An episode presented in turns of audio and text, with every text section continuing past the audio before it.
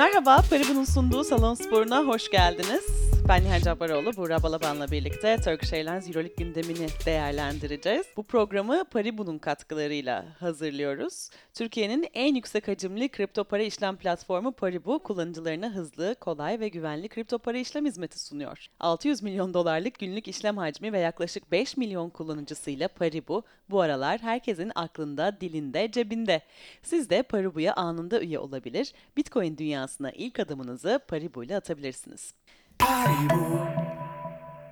Gündeme dönecek olursak Euroleague'de 6 galibiyeti olan 5 takım var. Yani ikincilikte yer alan 5 takım var. Evet. Milano tek başına lider durumda ama ikincilik savaşı kıran kırana devam ediyor. Hem Türk takımlarını konuşacağız hem de Euroleague'de haftanın öne çıkanlarını konuşacağız. 8. haftayı geride bıraktık. Fenerbahçe Beko CSK Moskova'yı 91-82 yendi. Nefis bir galibiyet. Önce bununla başlayacağız. Ardından Anadolu Efes Zenit mücadelesini konuşacağız. Anadolu Efes'te nelerin yanlış gittiğine biraz göz atacağız ve aynı zamanda sizden gelen soruları yanıtlayacağız. CSK Moskova Fenerbahçe maçıyla başlayalım. Fenerbahçe için zorlu bir deplasmanda ama üstesinden gelmeyi başardı.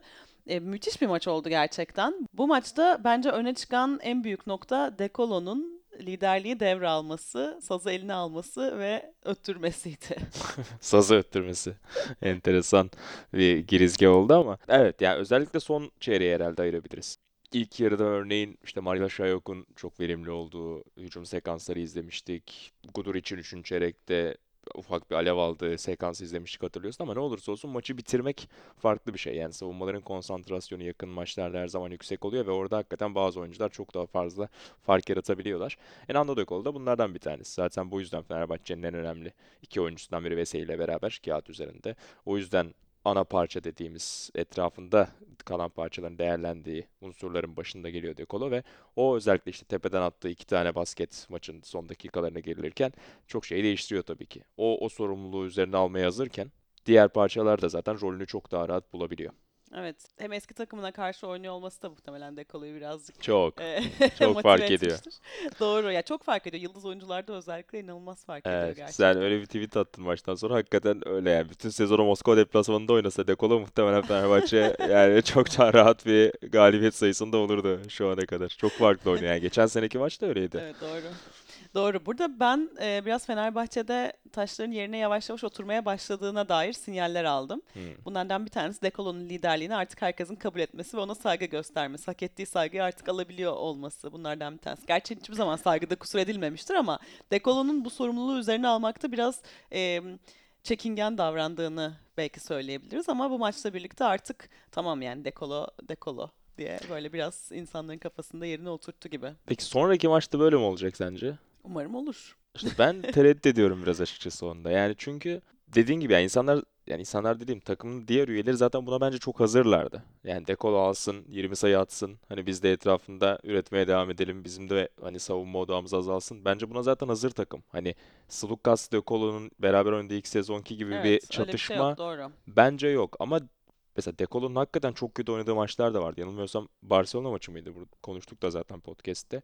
4 asist 6 top kaybıyla mı oynamıştı? Yani hiç işin 4 sayı 6 top kaybı gibi bir istatistiği var. O bu kadar kötü oynarken hani etrafındakilerin de aslında yapabileceği çok bir şey kalmıyor. O yüzden de sorumluluğu üstlenmekte çok problem yok ama o sorumluluğu ne kadar üstesinden gelebiliyor Dekolo o bazen problem olabiliyor. Yani bundan 5 sene önceki gibi sezonun %80'ini o verimlilikle oynayacak durumda çok değil gibi görünüyor. Umarız yani hep böyle görünür. Zaten hani dakikasına baktığında aslında 21-22 dakika oynadı yine de kola baktığında. Hani 30-35 dakika onu kullanmıyor zaten Djordjevic. Onu biraz temkinli diyelim hani dakika bağlamında değerlendiriyor. Ama o 20-22 dakikada %100 verimle oynamasını bekliyor. Onu yaptığı sürece zaten e, herkes çok daha rahat edecektir. Pierre yoktu bu arada ve biraz dar bir rotasyon kullandı. Yani istersen ondan biraz bahsedelim. Koç Djordjevic'in genelde bence rotasyonu genişlettiğini biliyoruz ama bu maçta 6 ana oyuncu üzerinden aslında o rotasyonu şekillendirdi. İşte Polonara sadece 13 dakika yine oynayabildi maalesef. O onun sınır. Üst sınır 13. Gerçekten ya. Yani 15'e çıkmıyor. evet hakikaten öyle. Bukur özellikle iyi oynuyorsa e, Evet. maalesef şu ana kadar Polonara'ya çok dakika vermiyor.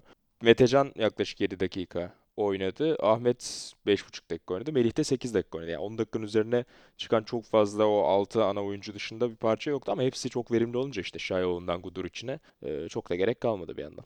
Bir istatistikten bahsedelim o zaman. hı. 22 asist yaptı Fenerbahçe Evet. bu maçta. O da bu sezonun en iyisi demek. Bu da benim tezimi birazcık daha doğruluyor aslında. Yani top Doğru. dolaşımını daha iyi yaptığını, Fenerbahçe Beko'nun rollerin biraz daha iyi oturduğunu ve artık takım arkadaşların birbirini biraz daha iyi tanıdığını bence gösteren bir istatistik bu 22 asist. Bu arada sezonun istatistiklerine baktığımız zaman yani takımların e, ortalama asist sayılarına baktığımız zaman birinci sırada Real Madrid var.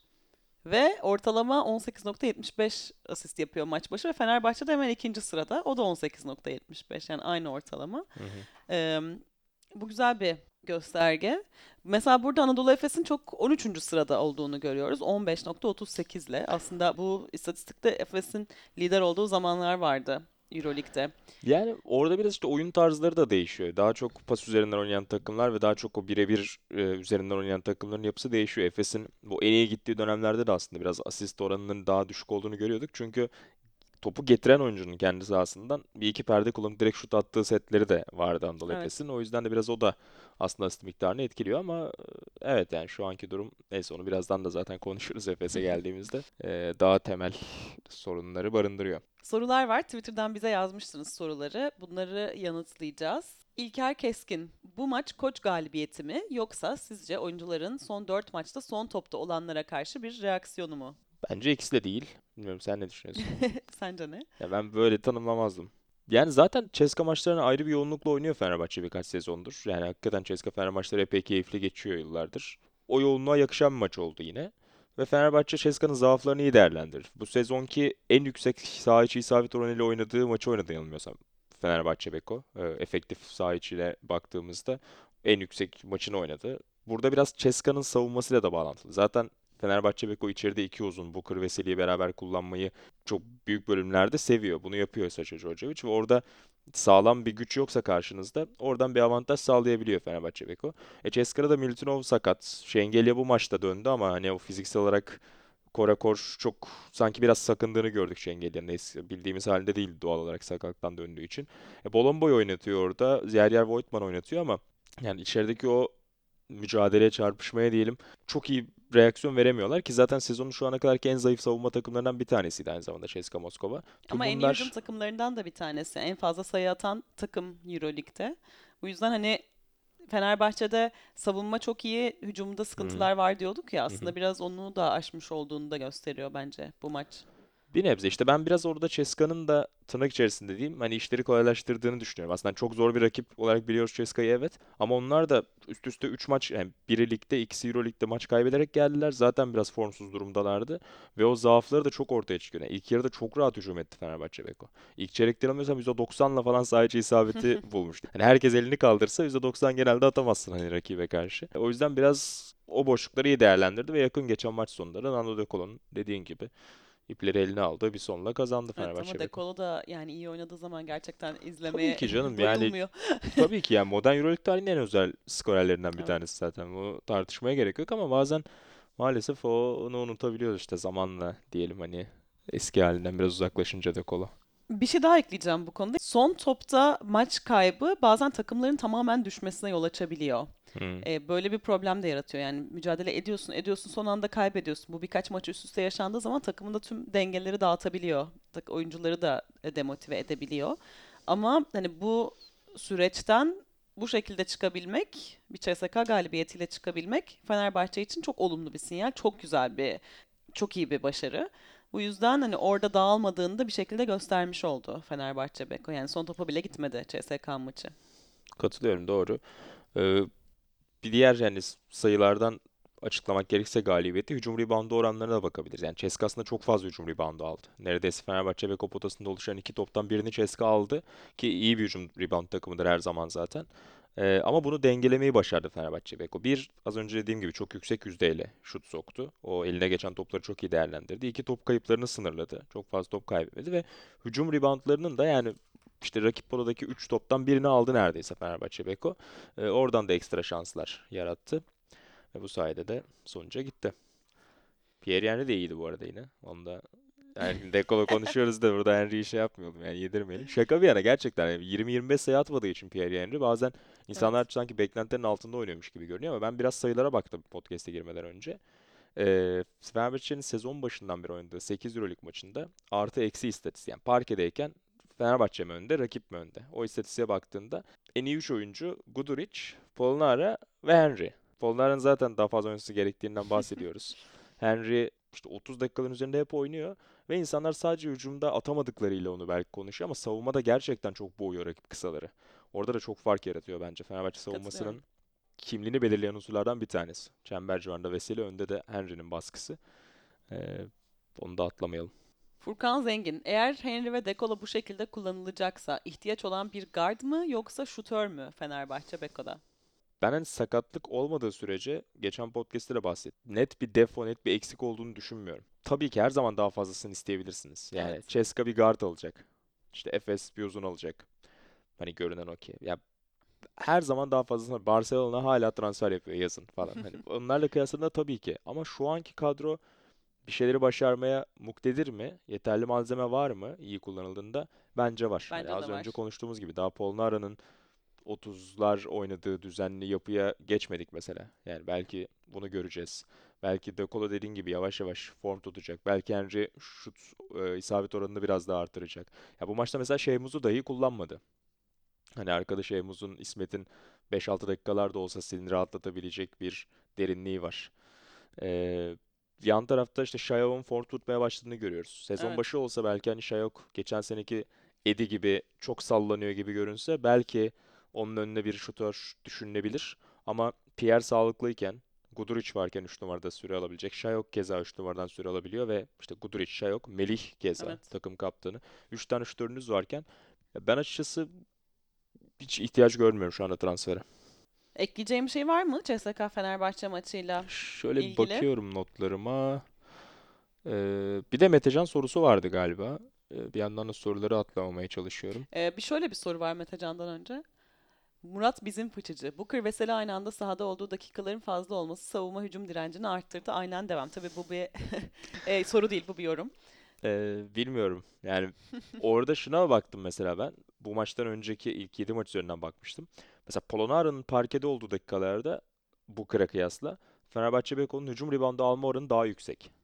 Yani hani daha kalıplı olduğu için Booker belki insanlar hani o varken daha fazla direnç oluyor, o varken daha fazla e, e, işte rebound alınabiliyor gibi düşünüyor olabilir ama Polonara onun çevikliği, yayın dışından gelip ortalığı karıştırışı yani matematiksel olarak daha verimli olduğunu göstermiş şu ana kadar. Evet veri kümesi biraz dar ama hani o yüzden de e, ya Booker'ın verdiklerinin birçoğunu Polonara da verebilir bence. O yüzden ben onu sadece Booker 30 dakika oynadı ve Fenerbahçe kazandı gibi görmüyorum açıkçası. Bir korelasyon var ama nedensellik anlamına gelmiyor bence burada. Ege Segecan kullanıcı isimli bir Hı hı. dinleyicimiz. Ko- koçun Metecan ısrarına ne diyorsun? Polonara'ya artı 15 dakika süre vermeyecek gibi duruyor. Yani işte Polonara'ya keşke verse. Ya bunu daha ne kadar söyleyeyim. Hani e, neyse se- sezon uzun ve süre aldıkça zaten bu bence ortaya çıkacaktır. E, Metecan ısrarı konusu ya Metecan Israr etmiyor bence Metecan bence de hiç ısrar etmedi hatta kötü aldığı anda çıkardı çocuğu yani. Hani şunu da anlayabiliyorum çok haklı orada maç kazanmaya Evet çalışan bir doğru. koç var. Metecan da en iyi gününde değildi. E, bu biraz hani sayıları da yansıdı. O parkedeyken hakikaten ufak bir seri de yapmıştı orada Ceska. O yüzden de çıkardı yapacak bir şey yok. Ee, ama denemesi normal ya özellikle Pierre de Tabii yokken orada zaten hani 3 oynayabilecek oyuncu sayısı az. doğru. O yüzden de değerlendir. Yani Metecan'ı da çok şey yapmayalım ya. Yani bazen çok harcıyoruz. Yani yerli oyunculara karşı da hani bazen çok tepki olduğunu düşünüyorum. Ben futbolda da var, bu basketbolda da var. Ya Metecan da sonuçta Karşıyaka'da aslında gayet iyi sezonlar oynayarak tekrar İstanbul biletini kapıp buraya geldi. Yani size lig maçlarında yine oynuyor, verim verdiği dakikalar var. Oynuyor. O yüzden de ne yap yani tabii ki oynayacak. Bence hani zaten dakika bulduğu sürece oynaması gerek. Çıkıp Pierre'in önünde 20 dakika verirse Metecan'a tamam o zaman bu soru üzerinden bazı şeyleri konuşabiliriz. Ya da Guduric'i kesip Metecan'ı 25 dakika oynatacağım gibi bir şeye girişirse o zaman farklı şeyler konuşulabilir ama yani rotasyonda eksik yok zaten. varken tabii ki ben problem görmedim orada. Anadolu Efes Zenit mücadelesine geçelim. Anadolu Efes kaybetti maçı ve Efes taraftarları çok sinirli şu anda. Öyle böyle kaybetmedi diyebilir miyiz peki? Şaka bir yana kaybetti ama ya bu Ya kadar evet. kaybetmesi değil ama nasıl Evet. kaybettiği sanki problemdi. Evet gerçekten üzücü bir durum Anadolu Efes için. Yani takım aslında iyi başladı maça. Anadolu Hı. Efes iyi başladı maça yani e, güzel gidiyordu. Sonra bir anda takımın nutku tutuldu Zenit biraz seri yakalayınca. İkinci çeyrek ortası gibi Evet. bir seri. bir seri ve yani yapacak hiç ya sanki Efes dondu kaldı bütün parkedeki tüm takım. Ya bu çok can sıkıcı yani sanki bir şeyler rakip oynuyor oynuyor oynuyor. Efes oyuncular sadece izledi parkede ve Sinan yine binlerce kişi vardı maçı takip etmeye ve oradan da çıt çıkmamaya başladı. Çünkü herkes şok oldu. Yani seyirciler de şok oldu birazcık. Hani takımın bu reaksiyonsuzluğu, takımın bu duygusuzluğuna bir anda şok oldu. Hani ben de izlerken gerçekten çok şaşırdım. Diyorum nasıl olabilir? Yani geçen senenin şampiyon takımı nasıl bu sene aynı kadroyla yapabilecekleri belliyken, potansiyeli belliyken %10'la oynar. %10'la %20 ile oynuyor. Bu çok can sıkıcı bir durum ve tabii ki Efes taraftarlarının sinirli olması da çok anlaşılabilir bir durum bence. Yani bir maç, iki maç, üç maç artık yani iki galibiyette şu an Anadolu Efes ve bence bu oldukça can sıkıcı. Ya sezona baktığında 34 maç oynuyorsun. Onun 8'i geride kaldı. Yani %25'ine geldik artık sezonun. Sanki böyle bir ay geçti, bir buçuk ay geçti daha yeni giriyoruz gibi düşünülüyordu ama artık bir yandan da çeyreği geride kaldı Evet. sezonun. Ve artık hani ne zaman o reaksiyon gelecek? Biraz o umutsuzluk da başlamış gibiydi ya. O sessizliğin, o çıt çıkmamasının e, sebebi sanki biraz onun da etkisiydi. Salonda ön değildik, evdeyiz ama salondan e, birkaç kişiyle de konuştum. Onlardan da e, gelen reaksiyon o şekilde. Yani artık hani insanlar sadece bu maç özelinde değil, sezon başından beri gördüğü o reaksiyonsuzluk, gördüğü o teslim olma haline hani biraz ya yine oraya gidiyor maç. Yine belli oldu. Yine bugün de bir reaksiyon göremeyeceğiz e, bitkinliğiyle sanki. Tribünler de, taraftar da çok sessizdi. Son çeyreğe gelene kadar hiç ortada bir şey yoktu. Hani ben özellikle ikinci yarı başında bir reaksiyon bekliyordum. Sana da söylemiştim. Evet. Ama üçüncü O da daha iyi Evet. başlayan aksine Zenit oldu Evet. ve iyice maç koptu. 20'ye gitti. Son çeyrekte bir işte Larkin'in biraz daha fazla top kullanmaya çalıştığı bir dönem oldu. Bir faul bekledi. Faul düdüğü çıkmadı. Orada çok sinirlendi. Bir teknik faul aldı hatta. Onun kızmasıyla beraber Evet. tribünde biraz işin içine girmeye çalıştı. Larkin sorumluluk aldı hani o Ya reaksiyona beraber evet ama işte yani yani on, orada bir sorun var. Çünkü Larkin zaten madem sinirlenince oynayabiliyorsun. Yani neden baştan beri bu şekilde oynamıyorsun? Yani bu galibiyet arzusu ve tutkusu neden yok bu takımda? Gerçekten ilginç ya. Bir şeyler var. Mesela koç da çok reaksiyonsuz. O da beni çok şaşırttı. Ya son çeyreğe kadar yine diyeyim o hani Evet. o kavga gürültüye kadar. Ben koç da bu kadar teslim olmuş, bu kadar böyle sinmiş hiç görmeyiz Ergin Ataman'ı. Evet o da çok ilginç gerçekten. Hani sanki beklenti var, bir memnuniyetsizlik mi var içeride? Gerçekten çözmek çok kolay değil. Ya bu takımın tek sorunu uzun transferi değil bu arada şu anda. Yani bence tamam Dunstan yok. Belki onun eksikliğini hissediyor Anadolu Efes ama yani tek sorun o değil. Hani şu an çok iyi bir uzun geldiği zaman takımın dengesi tamamen değişir mi? Sanmıyorum. Yani biraz takımın biraz genelinin bir savunmayı- motivasyonu belki artırır savunmayı ama takımın genelinin ayağa kalkması lazım. Yani sadece kötü oynamak değil Anadolu Efes'in sorunu şu anda. Yani isteksizlik gibi bir şey. Ya işte onu da açıklamak gerçekten zor. Yani nasıl? Ya çünkü Larkin mesela bazen fiziksel olarak istediğini yapamıyor da elinin tutmadığı günler olur. Mesela dün öyle bir gün değildi aslında Evet. baktığında. Yani ilk adımın çok hızlı attığı, kararlı bir şekilde içeri gireceği zaman hep karşısındakini geçip çembere gidebileceğini gösterdi ama mesela çok az top kullandı son çeyreğe kadar. Hani son çeyrekte her topu istediği o anlara kadar Evet.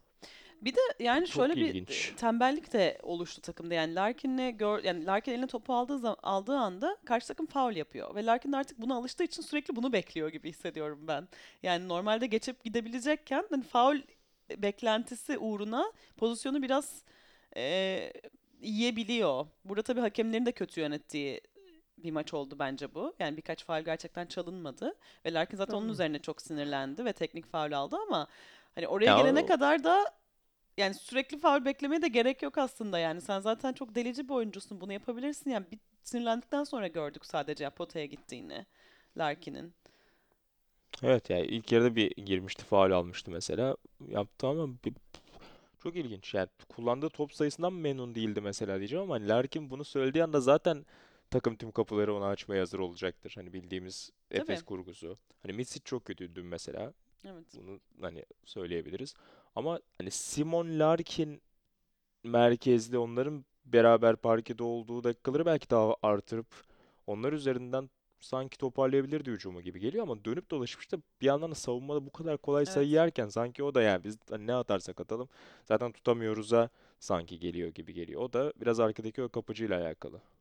Yani ne olursa olsun işte geçen sene Sertaç onu yapabiliyordu Evet. baktığında. Yani en azından orada o fiziğini koyuyordu, o gücü yansıtıyordu. Her gelen e, rahatlıkla sayı bulamıyordu yani. Ya da ilk savunma rotasyonunda boş şut çıkmıyordu rakiplere. Şu an orada çok büyük bir düşüş var. Yani nasıl çözülecek bilmiyorum. İşte 5 numara transferi konuşuluyor bu, sorunu Ya çözebilmek evet, için. muhtemelen öyle bir şey göreceğiz hani. Bu, bu kadar e, gidişat epey sarpa sarmışken orada bir transfer gelecek gibi görünüyor. Kulağımıza gelenler de bu şekilde. Ama senin az önce söylediğine geliyorum yani her şey pürüpak mı olacak?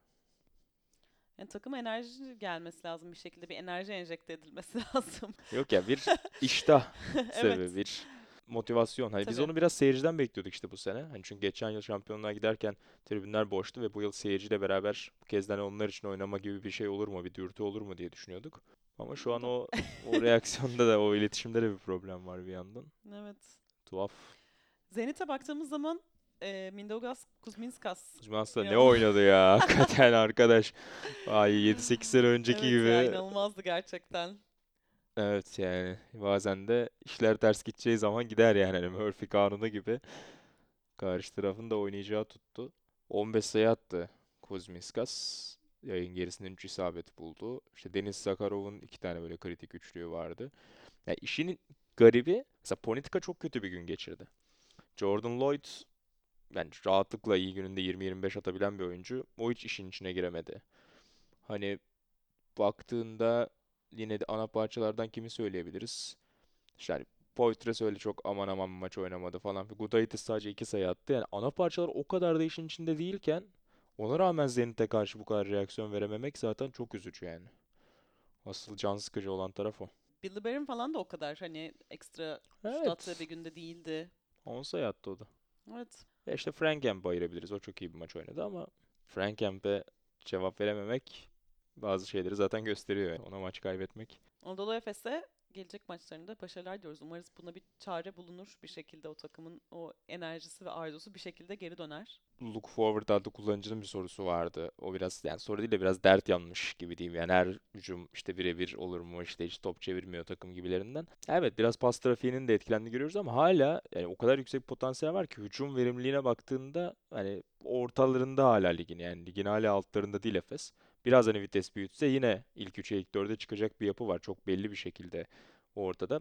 İşte sürekli birebir mi oynar diyor ama yani birebircilerin sizin Larkin gibi, Misic gibi, işte Bryant'ı da ekleyebiliriz, Simon'u da ekleyebiliriz. Yani hep rakibe karşı avantaj yaratabilecek oyuncular olduğunda aslında oraları işleyebiliyorsunuz. Rakiple iyi eşleşmelerde bulduğunuzda. Oralarda çok problem görmüyorum ben ama tabii işler kötü gittiğinde de ya bir alternatif yok muyu soruyor tabii Ya ki evet insanlar. tabii ki yani biraz evet birebir ve pick üzerinden giden bir oyun tarzı var Anadolu Efes'in ve bunun değişmeyeceğini zaten Ergin Ataman söylemişti sezon başında. Ee, ama yani Ergin Ataman'ın mesela eski yıllarına yani Ergin Ataman'ın geçmişteki yönettiği takımlara da bakıyorum. Aslında bir şekilde o doğru setleri buluyordu. Mesela Galatasaray'ın Euro Cup şampiyonluğunu düşün. Hmm. Sadece birebir mi oynuyordu Galatasaray? Yo. Yani Ergin Ataman'ın çok e, akıllıca setleri oluyordu. Akıllıca tarzı oluyordu. Akıllıca set oynuyordu. Evet yine dümen kısaların elindeydi belki kısa yaratıcılığındaydı ama işte evet yani. Ya birazcık daha böyle acil durumlar için bir takım setleri ve organize hücumları vardı bence. Hı hı. E, o yüzden burada da biraz gerekiyor gibi görünüyor Ya bir de bana. ya ben evet farklılık da görme Ya sadece bütün oyun tarzını değiştirsin demiyorum ama yani bazı durumlar için böyle bir e, değişiklik diyeyim. Evet evet ya ben farklılık bekliyorum. Mesela ya Singleton çok kötü oynuyor gerçekten bu ara. İşte Moerman durumu idare ediyor. Yani çok iyi değil o da. Ya hal böyleyken belki mesela Bryant'ı dörde çekip tamamen dört böyle kısalı işte dört kısa üzerinden sürekli rakibi rahatsız edecek, hücum tarafında o farkı yaratmaya çalışacak bir yapıya belki belli dakikalarda 3-5 dakikalarda gidebilir gibi geliyor bana. Ama o denemeleri de çok fazla görmedik o sisteme inanıyor. Onun işleyebileceğini düşünüyor herhalde Ergin Ataman ama bilmiyorum hani oyuncularla oturup belki geçen yıl CSKA maçı sonrasındaki o toplantıyı çok ön plana çıkarmıştı sezon sonunda oyuncular. Hani belki öyle bir yüzleşmeye ihtiyaç var. Bilmiyorum. Olabilir gerçekten.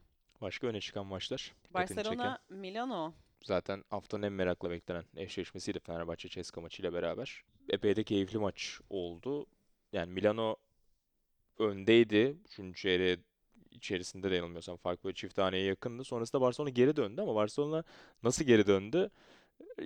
Jokubaitis'le geri döndü. Roland Schmitz'le geri döndü. İşte Nigel Davis vardı. Son çeyreğin başında yine bu beş parkede ya alçak postan Brandon Davis ya da Nigel Davis Nigel Hayes Davis'in üzerinden de o da Davis'e ekletti karıştı. Üzerinden sürekli alçak post verimliliğiyle, basketleriyle bir şey ürettiler ve hakikaten maçı ortaya getirdiler. Ama sonrasında son 2 2-3 dakikaya girerken işte Schmidt sağ dipte bir tane boş top bulmuştu. Kullanmadı. içeri girdi. Sonrasında kaybetti. Onun üzerine sinirlenip onu çıkardı. Mirotic bu sefer soktu. Uzun süre Mirotic kenardaydı o geri dönüşte. Higgins kenardaydı. Sonrasında soktu Jaskevicius e, Schmidt'in yerine ama Mirotic zaten çok soğumuştu. Hiç işin içine giremedi. Dönüşte Datome sol dipten bir üçlük yolladı. Datome de bu arada mükemmel oynadı maçı. Ee, ve çekici vurmakta Chacho'ya düştü. Sergio Rodriguez e, Mirotic'in üzerinden bir orta mesafe attı yüksekten tepeye doğru yaklaşıp ve kazanmayı başardı yakın geçen maçı Milano. Ama yani Barcelona hem Higgins çok kötü hem Calates çok kötü. Hem de Ee, Mirotic. hem de Mirotic çok kötü. Hiç güvendiği dağlara kar yağdı biraz Jaskevicius'un. Ee, son olarak Maccabi'ye kaybetmişlerdi. O maçın üzerine bu maçı oynadılar. Hani burada da hiçbir şey değişmemiş gibiydi. Hiç reaksiyon veremedik demiş maçtan sonra Jaskevicius. Biraz böyle duraklama dönemine giriyor mu acaba? Zaten çok yakın maçlar kazanmışlardı hatırlıyorsun. Yani Monaco'yu zar zor çok yakın geçtiler. Fenerbahçe Beko'yu Mirotic'in o e, tuhaf atışıyla geçtiler. Zaten hani biraz sinyalleri alıyorduk. E, şimdi sonuçlara da yansımaya başladı. Hani tabii ki Milano'ya kaybetmek çok büyük bir günah değil ama. Aynen öyle evet. Milano'da da yani çok istikrarlı oyuncular var. İtalyanları Melli ve e, Datome. Ya Datome'nin yine o kritik anlarda elinin titrememesi yani çok çok büyük bir oyuncu gerçekten. İnanılmaz oynadı. Yani o parkedeyken zaten artı 20. Yani sürklese etti Milano oynarken. Evet aynı zamanda işte Nicolo Melli'nin de Milano'ya geldiğinden itibaren çok istikrarlı bir performansı var. Hani her maç mutlaka bir 14-15 verimlilik yapıyor Nicolo Evet. Melli. Ondan da çok büyük katkı aldı Milano. Çok iyi durumda takım. Mitolu kenardan enerji getiriyor keza. Dileğinin sakatlığı da hiç hissettirmiyorlar yani o yokmuş gibi görünmüyor. Çünkü işte Jerian Grant'ı birkaç dakikada olsa oyuna atabiliyor falan. Troy Daniels'ı biraz denedi 5-6 dakika ama o çok verimli değildi. O yüzden çok ısrar etmedi mesela. Bakalım yani Milano çok çok iyi görünüyor. Çok iyi bir rotasyonu var. O yakın maçları bir şekilde o birebir üstünlüğüyle sökmeyi başarıyorlar. Bir diğer maç Olympiakos Monaco'ydu. Ya o biraz kekremsi bir tat bıraktı sanki ağzımıza. Biraz daha Yani çekişmeli olmasını bekliyorduk bu Evet, maçın gerçekten yani. Bir de hani James'in ufak bir Panathinaikos geçmiş olduğu için hani çok seviyor Panathinaikos taraftarları. Sürekli ona yazıyorlar. O işte cevap alıyor falan filan. Hani oradan bir acaba yine bir e, birebir bir şey olur mu diye ne zaman beklesek hep elimiz boş kaldı. Yani Ceska'ya karşı da öyle çok aman aman Evet. James'in plana çıktığı bir maç olmamıştı Monaco kazansa da. Burada da e, o çok sindi. Yani çok da kötü oynadı hatta. Yani bomboş bir turnike kaçırdı sonlara doğru maç koparken. Biraz kendi e, DNA'sından farklı oynamaya çalışıyor Mike James ve Hiç olmuyor hiç işte biliyor olmuyor. musun? Evet. Yani orta sahadan Yani bir çok şut boş şut attı. yakaladığı noktada mesela pas veriyor. E, atamıyor diğeri. O zaman hiçbir anlamı yok ki senin orada olmanın. Yani. Aynen öyle ya, aynen öyle. Yine mesela geri dönerlerken ikinci çeyrekte bir geri döndüler. Ee, orada şey oldu. Şu an mantolama yapılan binamızda ustayı camdan görüyorum o yüzden bir an konuşamadım. Ee, evet usta geçsin diye bekliyorum şu anda. Ustanın gideceği yok. Bizim devam etmemiz Usta lazım. aşağıya doğru bir boru yolladı şu anda merak edenler için. Podcast dinleyenlere de an be an paylaşalım. Ee, Carlton Podcast'ına evet. döndü. Şu an yan cama doğru geçti usta. Devam edeyim. Ne diyordum ben? Ha James evet. Ee, hakikaten çok kötü James. Yani boş turnike falan filan da kaçırdı maç içerisinde. O yüzden de çok bir şey yapamadı. Yani geri dönerken ha onu anlatıyordum pardon. Monaco geri dönerken de James yine kenardaydı işte. Paris Lee'nin, Dante Yol'un falan çok iyi oynadığı bir sekansla geri geldi. Rob iyi oynadığı keza. Onunla beraber skoru dengelemişlerdi. Ama 3. çeyrek ortasında sonlarına doğru özellikle e, o yumruğu vurdu Olympiakos ve sonrasında da zaten bir daha toparlamadı Monaco. Bir diğer keyifli maç da Bayern Real Madrid'ti bu arada. O da gecenin son maçı idi Cuma günü. Epey yakın geçti yani Bayern işi dengeledi 3. çeyrekte. Maç topuna doğru neredeyse götürüyorlardı. Ama orada bir iki tane düdük tam istedikleri gibi gelmedi. Ee, Real Madrid ayakta kaldı. Yabuse'nin çok kritik üçlükleri vardı. Yine çok iyi oynadı. Yani Yabusele 21 sayıyla maçın oyuncusu oldu bir yandan. Hiç bu kadar çabuk e, sağlam işin içine girmesini beklemiyordum ben Yabuse'nin Real Madrid'de. Fark yaratıyor. Salonspor Fantasy Ligi'ne baktığımız zaman Hı. e, ben çok büyük hayal kırıklığı yaşadım. E, çok kötü durumdayım. Corey Higgins'i almıştım. Eksi 6 yaptı. Yine e, Nibo vardı galiba. O rezalet. Yani çok kötü bir hafta geçirdim. 8. haftaya baktığımız zaman birinci takım Ahmet Kulduk ve Ed Seven. Ahmet çok yakın takipçilerimizdendir bizim. Bölümü, ilk bölümlerden itibaren takip etmiştir. Ee, sevgili Ahmet Kulluk ona da selam olsun eğer dinliyorsa. Vallahi zirveye Yine ilk yerleşmiş. onda İlker Üçer var. O da ilk onu alışkanlık haline getirdi diyebilir miyiz? İstikrar abidesi. Aynen öyle. Benim takım da Mike James'ten patladı yani. Ya Çıkaracaktım. Baktım onu da tutabiliyorum kadroda. Tüm değişikliklerime rağmen dedim hadi son bir dans ama bu hafta elveda. Bu Evet. hafta Mike James'i yolluyorum. Toplama baktığımız zaman da Alp Ülgen Alp'in liderliği var. Deo Imante takımıyla. Tebrik ediyoruz. Kazanan için sezon sonunda bir ödül planlıyoruz henüz netleşmese de ama bunu yapacağız. Evet önerilerinizi de bekliyoruz. Biri Doğru. e, şimdi an ismini not almadım affetsin. Şey önerisinde bulunmuştu. Önümüzdeki sezonun ilk bölümüne konuk edin. Euroleague Fantasy tavsiyeleri versin demişti. Ya, Hani süper siz çok fikir. başaramıyorsunuz gibi falan demiş sağ olsun. Ee, öyle bir şey olabilir ama daha iyi bir ödül önerisi olan varsa lütfen paylaşsın. Biz de değerlendirelim. Önümüzdeki hafta Anadolu Efes Alba Berlin deplasmanına gidiyor. Yani artık hani lütfen mi demek lazım. Ama Alba'nın da o yüksek temposu e, yani bozabilir Anadolu Efes doğrusu bilmiyorum. Fenerbahçe Beko'da Milano ile oynuyor. Çok çetin bir maç var Cuma günü. Evet. Eğer bizim de sağlık durumumuz daha iyiye giderse belki salonda takip etmeye şerefine Evet. nail oluruz. Bu hafta Umarım. gidemedik yani Efes maçına. Ee, işte Covid olduk. Yani karantinadayız bir süredir. Geçen hafta da sesimizden belki anlamışsınızdır. Ee, o yüzden onun da olmasını bekliyoruz. Evet ama iyiyiz merak Evet etmeyin. iyiyiz iyiyiz. Cum yani zaten hafta içinde bitecek Zaten karantinamız. aşılıydık bu arada o yüzden hafif geçti. Evet gayet rahat geçiyor. Öyle. Cuma günü Fenerbahçe Beko Milano şimdiden bekliyoruz. O zaman burada noktalayalım. Paribu'nun sunduğu Salon Spor'unda önümüzdeki hafta görüşmek üzere. Hoşçakalın. Hoşçakalın.